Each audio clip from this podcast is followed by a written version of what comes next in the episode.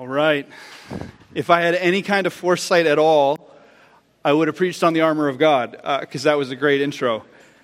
But turn in your Bibles now somewhere else to Romans chapter 12. Romans chapter 12. And uh, we're going to be looking at verses 1 to 2. And uh, as I said, I'm, I'm really thankful to be back. Thank you for the chance for my family and I to get just two weeks of rest. I had the privilege of tuning in and uh, listening to both of the sermons that were preached. I'm so thankful for Scott Hogeveen, for Matt Scarlett. Uh, they opened the word, it was faithful, it was wonderful.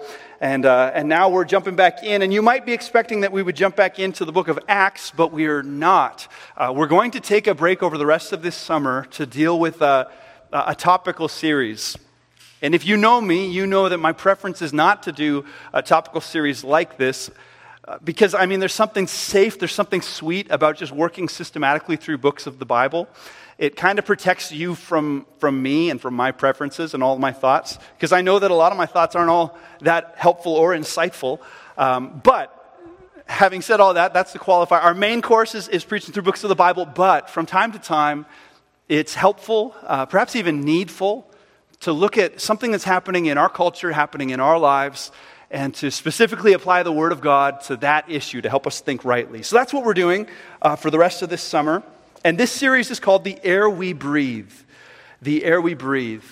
And the reason that the, we've titled the series The Air We Breathe is because over the course of the next few weeks, we're going to be looking at patterns of thinking that are so pervasive in our culture that we don't even really notice them. Uh, things that have shaped us in such a way that it, it's it's so commonplace. It's so much of a part of, of my world and, and the way that I think that it's almost like the air I breathe. We're not talking about the big rock cultural issues. This isn't a series about like sexuality or gender or abortion or some of those topics you might think. No, this is a series about the subtle things that creep in, uh, that shape us in ways that we don't realize they're shaping us. If I could use an analogy, you can imagine that we're dealing with like the carbon monoxide sins. These are the things that are untraceable, that, that silently slip in and can really do a lot of damage to a congregation while they rest unaware. So we're putting in the, the sensor, if you will, and we're going to deal with them. What are we talking about? I'm talking about things like tribalism and consumerism and individualism and, uh, and an introspection obsession that's shaping our culture right now and an authority aversion and suspicion and the instant gratification that shapes our day to day lives, and our entertainment addiction. I want to talk about those, those sinful patterns of thought, those, those ways of thinking that, that really we bring with us into the worship gathering without thinking. So, some examples. Just think about our corporate worship, our singing together as a people. I, I want to talk about the things that that cause us from time to time when we should be praising God, instead we, we sulk because of our song preferences. We don't like what's happening. Or instead of, of singing praise to God, we, we shell up because we're thinking so much about what people are thinking about, are thinking about me. Or, or we judge people because they don't worship the way that I want them to. They're too exuberant or not exuberant enough. And we bring that in and we baptize it and we justify it. And man, it's wrong. Like, what kind of thinking leads us to a place where we could come and rather than praising God, we, we fixate on ourselves or on others?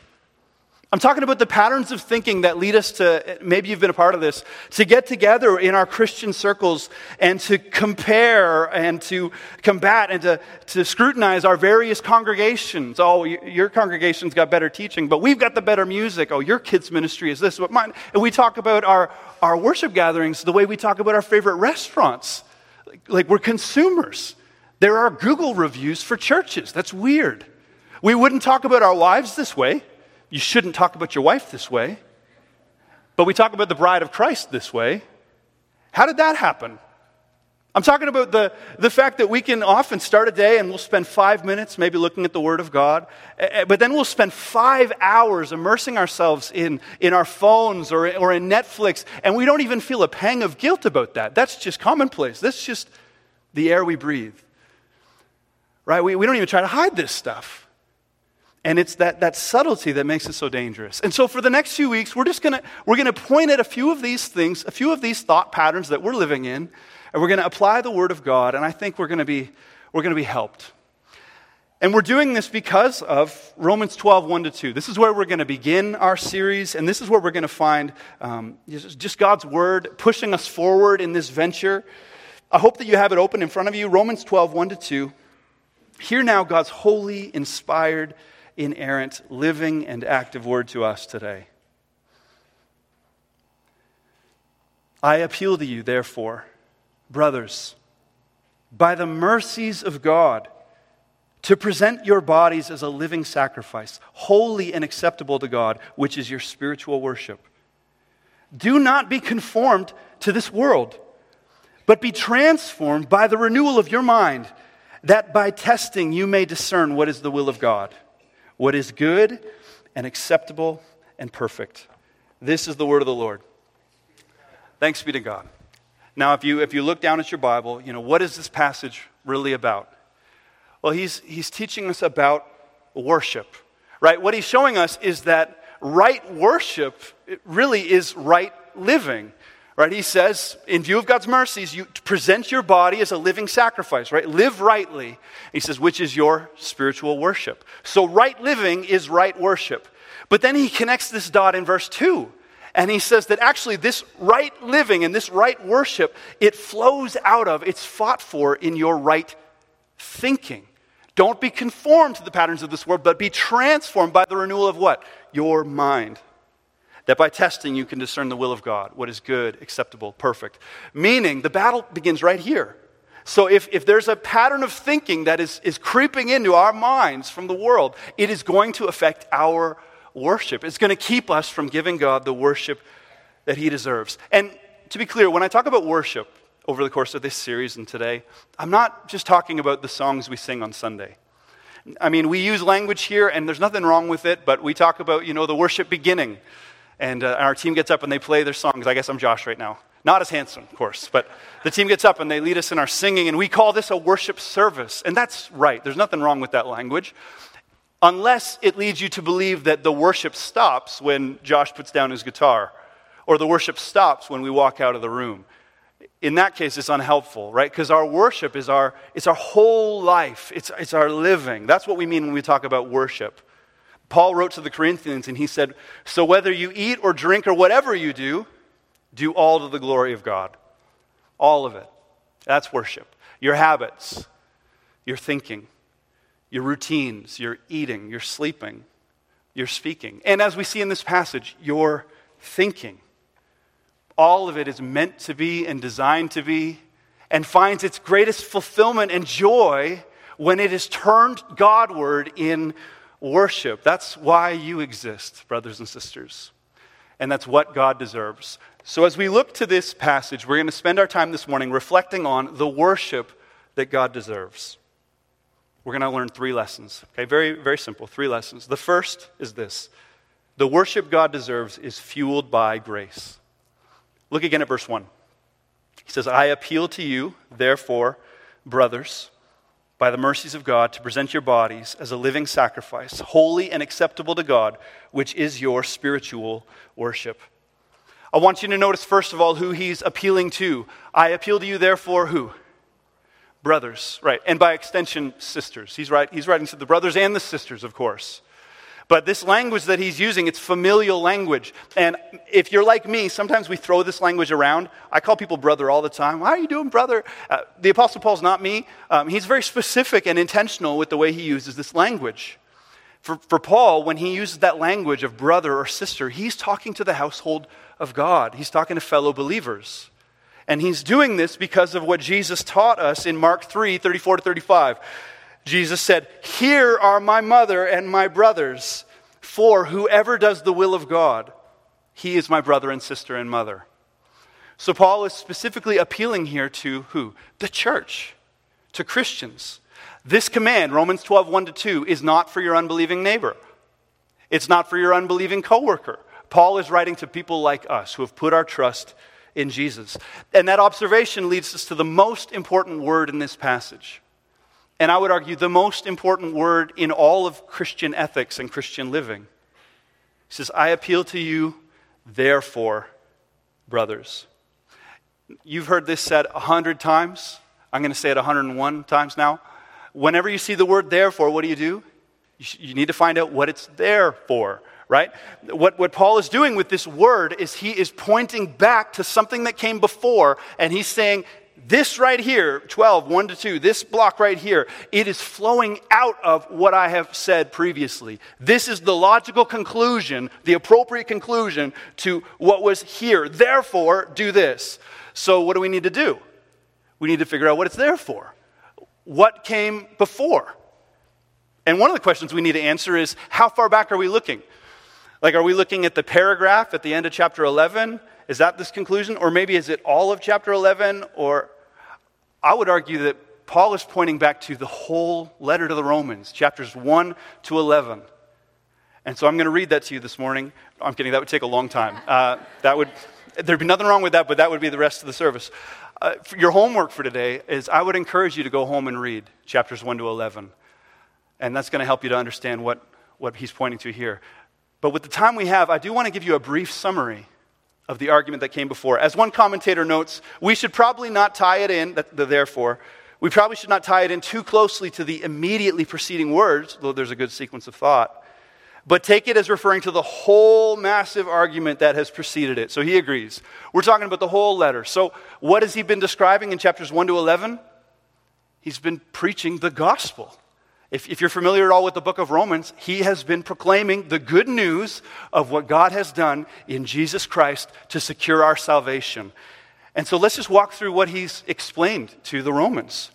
We begin in chapter 1. And if, if you've got your Bible open, again, you can flip with me. We can walk through Romans together and see this.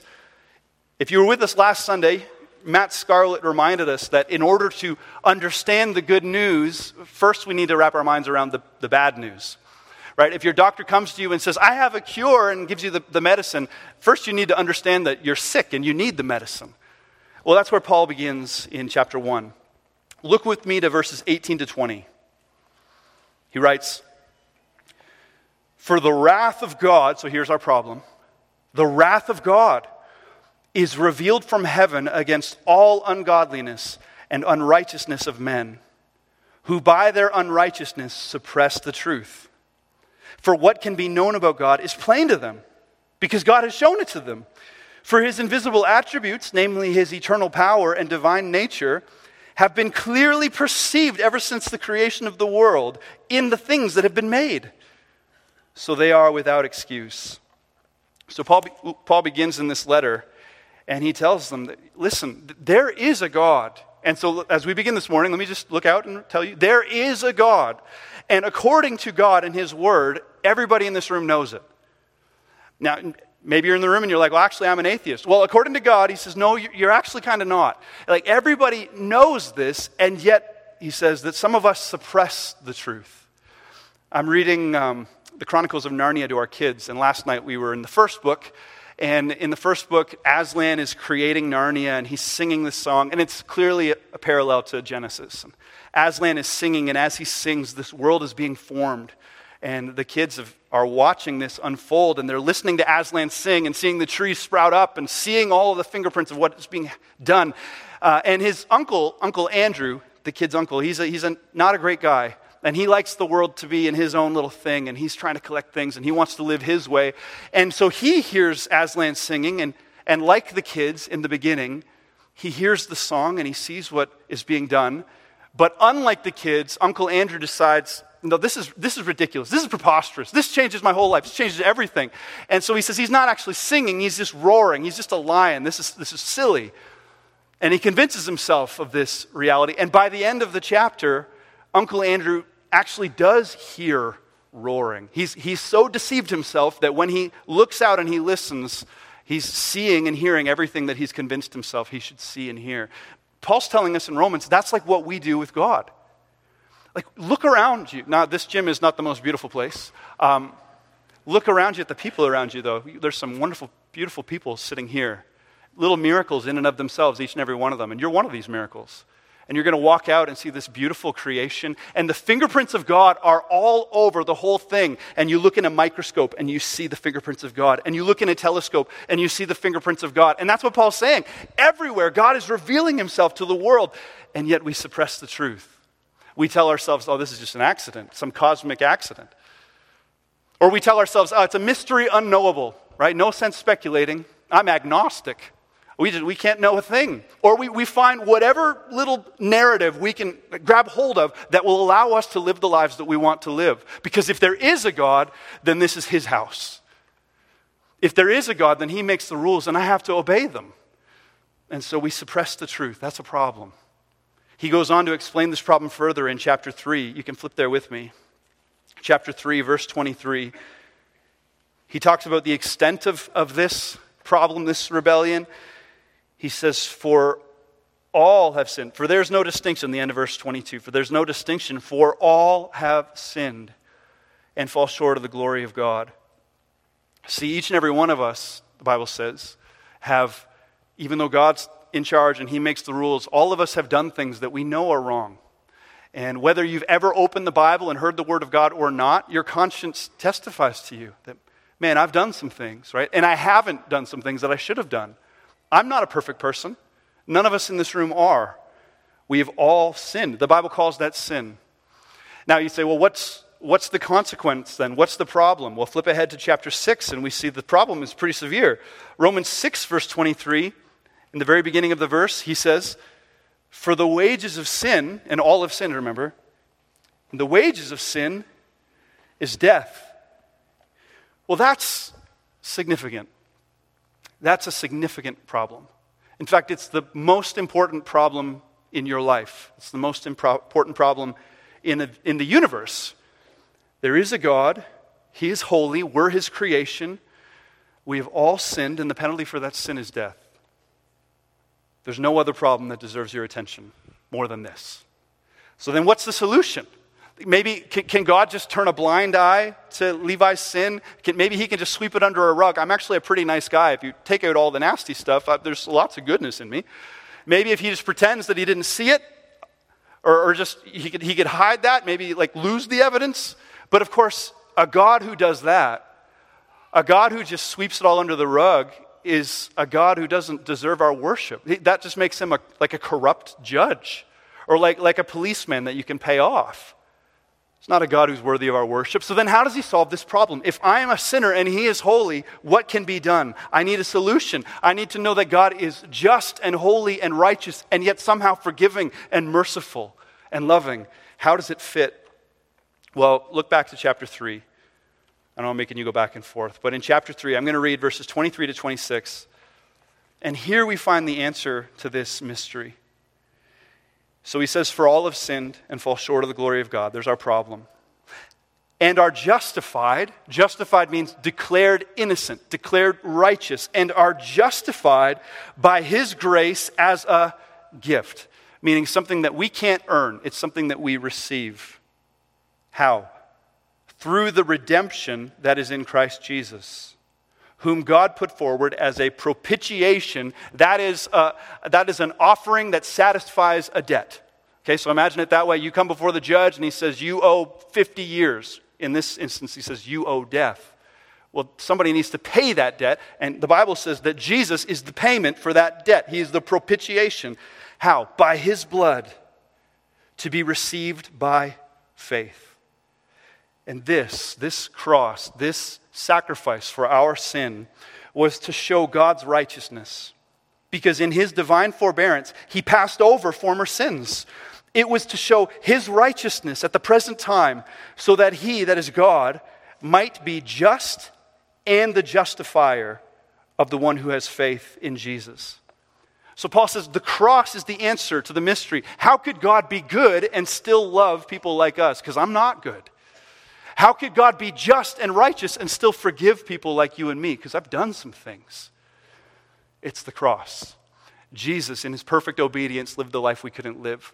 Jesus took in his flesh the sins of everyone who would repent of their sin. He took it on the cross and he paid it in full, and it's gone, which is why in chapter 8 of Romans, he says, verses 1 to 2, There is therefore now no condemnation for those who are in Christ Jesus. For the law of the Spirit of life has set you free in Christ Jesus from the law of sin and death. He says, if you confess your sins and you place your trust in Jesus, then you are forgiven. You are free. You are a child of God. You are going to live with God forever. You're an heir to the throne of Christ. You're his brother. You're his sister. You are going to see the, the renewed heavens and earth, creation as it was meant to be before we ruined it with our sin. You're going to have a front row seat to see it, to live in it, to reign in it forever because of what God has done in Christ. There's therefore now no condemnation for you. And that brings us to chapter 12, where Paul says, I appeal to you, therefore, in light of all of that, brothers, by the mercies of God, to present your bodies as a living sacrifice, holy and acceptable to God, which is your spiritual worship.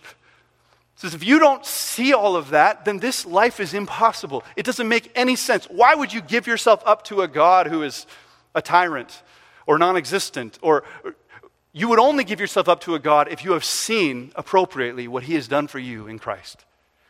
John Calvin says this command, this exhortation teaches us that until men really apprehend, until you really get it, how much they owe to the mercy of God, they will never, with a right feeling, worship him.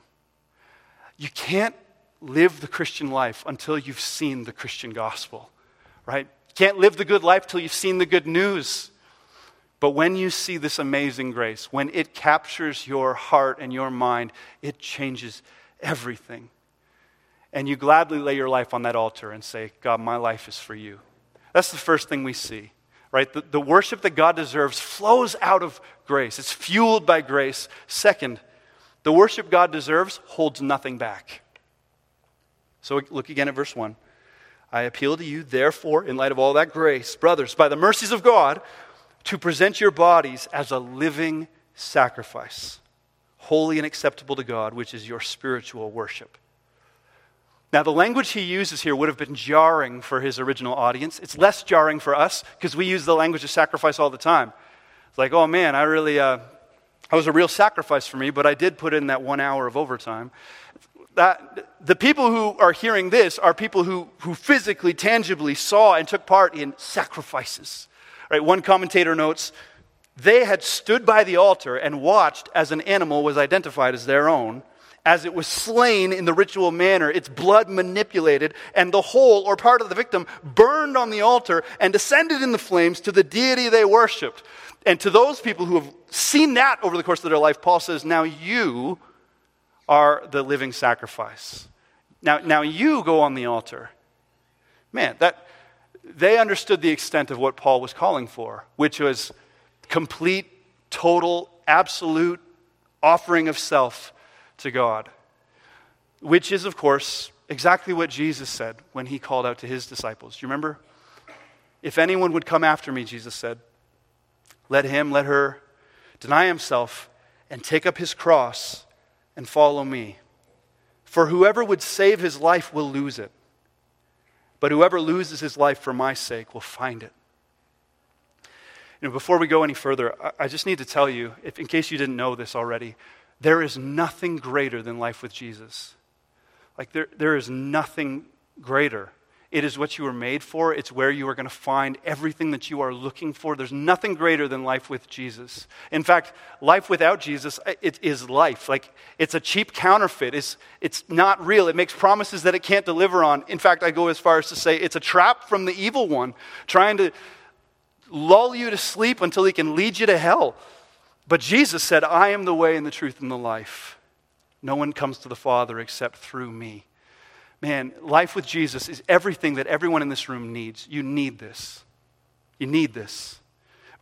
But having said that, I want to be crystal clear this morning that life with Jesus is not a hobby. When you see the reality of it all, the reality of God and the reality of your sin, the reality of, of the gospel and the reality of eternity, man, it flips your world upside down. You can't keep living with your boyfriend when you, when you see this. You can't keep yelling at your wife. When you, when you see this, you can't keep playing around with pornography. You can't keep partying on the, be- the weekend with your buddies. Your life is no longer about amassing the most money possible. Your life is no longer about worshiping your children. Your life is no longer about chasing after comforts or pleasures. No, when you see this, when you follow Jesus and you have life with Him, it is to say, Jesus, I am completely 100% yours. My life, my ambition, my money, my family, all of it is yours. That is the Christian life. If you read the New Testament, you can't come away without seeing it and it is glorious. it's glorious, but it's costly. Jesus was clear about that. It is filled with joy, unspeakable, full of glory, but it comes with a great loss. It's a call to lay down everything that you knew so that you can receive everything that you need. Jesus said this. Hear this. He's, this is the truth. Jesus said, maybe he's saying this to one of you today for whoever would save his life will lose it. But whoever loses his life for my sake will find it. What will it profit a man if he gains the whole world and forfeits his soul? This is what you need, brothers and sisters. This is what you need. And, and I can't go any further without maybe issuing a warning. Maybe there's somebody else who needs to hear this. Listen, there's no category in the New Testament for a Christian who, who chooses to hang on to habitual sin for a lifetime. Now, listen, there's not a single perfect person in this room, and so we all are going to fall short of the glory of God. We're all going to sin and make mistakes, and we're, going to, we're even going to take a step backwards sometimes and then take a step forward again. But if there's sin that you're holding on to and you're saying, No, God, I'm not going to let this go, I'm going to keep this with me forever, there's no category in the Bible for a Christian who holds on to their habitual sin. You cannot follow Jesus and keep that. Neither is there a category in the Bible for a Christian who says, God, I'm offering up to you almost all of my life, but this category over here, you don't get to speak into it. Right? This part uh, and all the verses that talk about this thing over here, this is off limits. There's no category in the Bible for people like that. He will have all of us or he will have none of us. Paul wrote to the Corinthians and he said, You are not your own. For you were bought with a price. So glorify God in your body. You're bought with a price, bought with the precious blood of the Son of God. I was bought out of my sinful rebellion. You were bought out of death. We were bought out of hell. He saw us and He loved us and He lived for us and then He died for us. And then he rose for us and he ascended for us and he sent his spirit to us. And right now he's interceding for us. And why would we settle for anything less than him? He is all that we need. And Paul appeals to us this morning, brothers and sisters give him everything or give him nothing at all. There is no in between because the worship that God deserves holds nothing back. That's the second lesson we learn in this passage. But you ready? There's one more. There's a third lesson, and that's this the worship that God deserves is fought for in the mind. It's fought for in the mind. And here I hope you'll see the connection between our passage this morning and, and what we're going to seek to do over the coming weeks. You see, the challenge with being a living sacrifice is the living part. That's complicated, right? You've probably heard the joke. It's true. You know, the, the worst thing about living sacrifices is they always climb off the altar. It's true. Have you been there? It's true. There's some truth to it. The, if the call was simply to die for Jesus, that would be frightening and, and a bit morbid, but at least it'd be easier. There's a sense in which, okay, I get it. You do this and then you're done. But the call is to be a living sacrifice. Well, that's hard. That's complicated. The reality is, each and every one of us are faced with unique challenges. I mean, so what does it look like to be a living sacrifice and to be a, a husband and father and pastor? Man, on a day to day basis, I'm trying to figure that out. On a day to day basis, I'm, I'm, having to make decisions and try and figure out, well, how do I keep this? How do I do this? Well, that's just my life. What does it look like then to be a, a living sacrifice as a mother and wife and a pastor's, pastor's wife? That's hard for Amanda. She's figuring that out. What about for the plumber? Or what about for the lawyer? What about for the single? Like, what does this look like in each of our lives? Each of us are facing challenges that nobody else in the room is facing. You made decisions this week that nobody else had to make. You had to make a call. You rolled out of bed and you're wondering, what does it look like for me to live for Jesus today in this life that He's put me in? Man, sometimes it feels like it's impossible to be discerning, to, to live the way we should. But our passage today tells us that God has actually given us what we need to know how to live. Look at verse 2 again. Do not be conformed to this world, but be transformed by the renewal of your mind, that by testing you may discern what is the will of God, what is good and acceptable and perfect.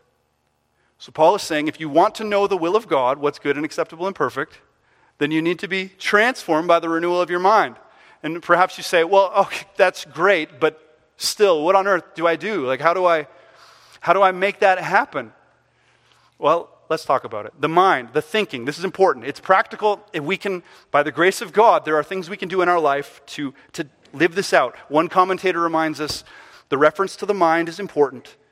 Paul does not envisage a, a mindless emotionalism, but a deeply intelligent approach to life as characteristic of the Christian who's been renewed by the Holy Spirit. So we need to learn how to think rightly, and there's a way to do that. I want you to notice, look in your Bible, if you look at these two verbs, you know, conformed, transformed, if, if, you're, if you can remember your English classes at all, those verbs are in the passive tense. And you're thinking, oh, don't do English, it's too hot, I'm not ready for this. We'll just, it's, it's really practical, okay? Those are passive things, meaning they're things that happen to you. So an active verb is like Levi threw the ball. That's active. Passive is Levi caught the ball, right? Somebody had to throw something, but then I, it came to me and I caught it. All right, so here he's saying you, Levi doesn't transform his mind. What I need is for my mind to be transformed, meaning there are things that are acting upon me that are either conforming me or transforming me. I'm either being conformed by the world or transformed by the word. Those are, those are the options. But this is happening to me. Whether I like it or not, whether you like it or not, we are changing. Our minds, our thinking are changing day by day. So then, as Christians, we want to be transformed by the renewal of our mind, that by testing we can discern the will of God. We want that to happen. So then, what do we do? Imagine this. Imagine, well, as I imagine this, I'm pretty happy. Imagine there's like two uh, spouts of water just pouring out. I would love to be under a spout of water right now. Um, I feel like I am under a spout of water right now. two spouts of water coming down. All right, Paul says you got these two choices. One is spouting out just like sewage and filth, right? And one is spouting out this living water, this cleansing stream that's going to change the way you think. There are these two things. And the reality is, you're going to live under one or the other all day long. One or the other is going to be washing over you. He uses this same dichotomy in chapter 8. In chapter 8, verses 5 to 6, he says, For those who live according to the flesh set their minds on the things of the flesh, but those who live according to the Spirit set their minds on the things of the Spirit. For to set the mind on the flesh is death, but to set the mind on the spirit is life and peace. So Paul's got this dichotomy, these two things, right? You're going to be under one or the other, and it's going to change you. So then, thinking practically, if I want to learn how to discern the will of God, I need to position myself under this one. I need to position myself in a place where God is, is washing over me and changing me and purifying me. So let's we'll think about that. But here's the challenge. Maybe you're thinking about this. Some of you, maybe you work in a workplace that's really tough. For eight hours of your day, you are going to be next to coworkers making crude, crass jokes. You're going to be dealing with people who are grumbling and complaining, and you're going to be essentially sitting under sewage for eight hours, and that's your life. That's tough, right? Because you can't change that. That's your job. Or maybe students, you're going to school, and you know for eight hours of your day, you're under the filth. I get it. Sometimes you can't change that. But, wait, there's 16 other hours in your day, aren't there? Let's say you are blessed to sleep for eight. And all the, all the moms in the room are like, oh, what I would do to sleep for eight. Let's just assume, though, that you're sleeping for eight. Well, now you, there's this eight other hours, right, that, that actually you, you've got some opportunity to work with these other eight hours. So the question then is, where are you going to position yourself for these eight hours?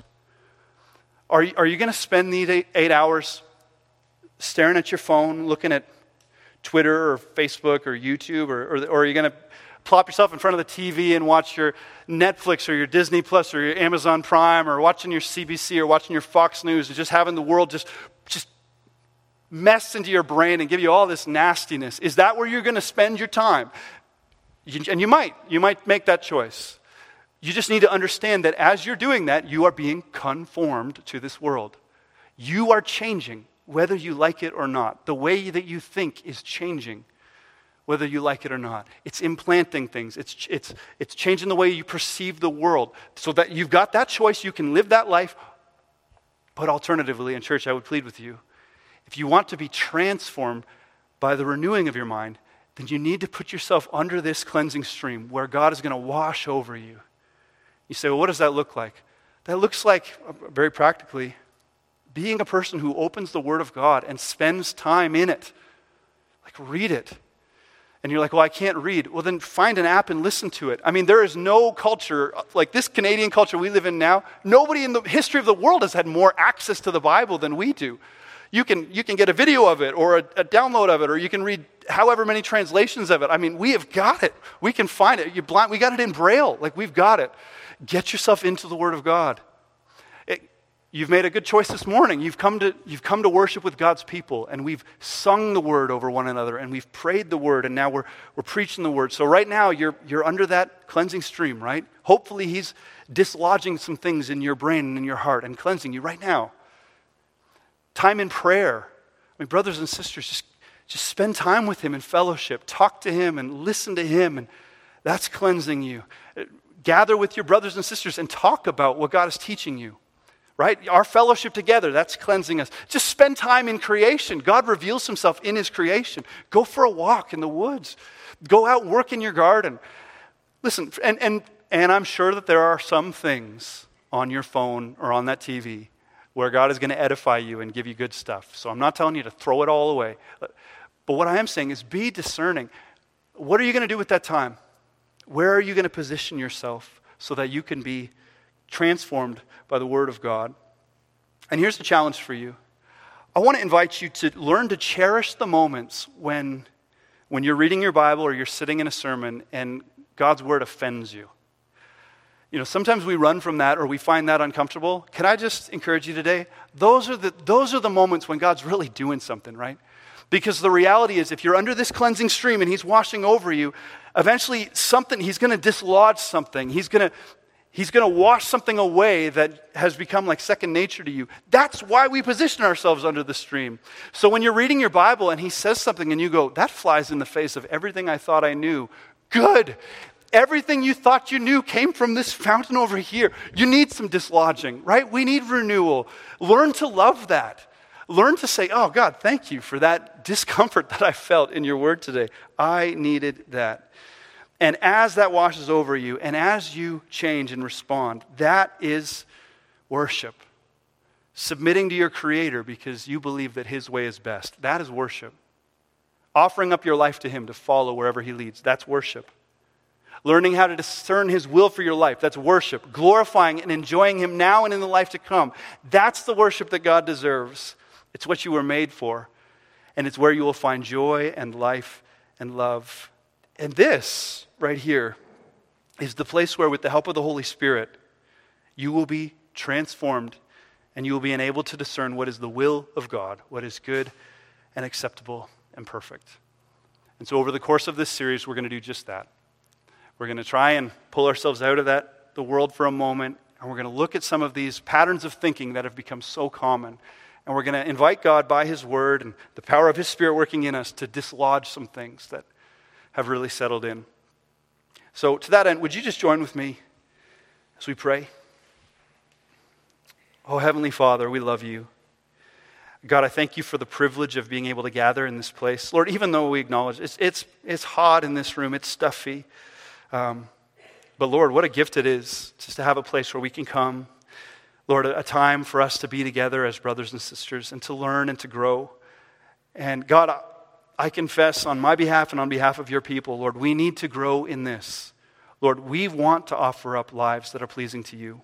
We want to live the lives that you made us to live. We don't want to waste the time that we have. God, so would you help us? Would you shape us? Would you speak to us?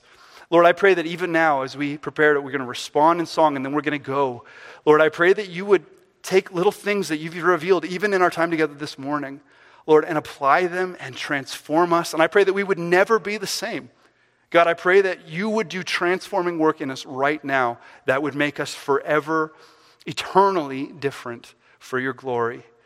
Lord, it's the worship you deserve, and it's the worship that we want to bring. Would you help us, enable us to bring it? We can't transform our own minds. We want to, we wish we could. We need to be transformed, and only you can do it. So we invite you to do that today and in the weeks ahead. Help. God help. In Jesus' name, amen. Worship team, would you lead us?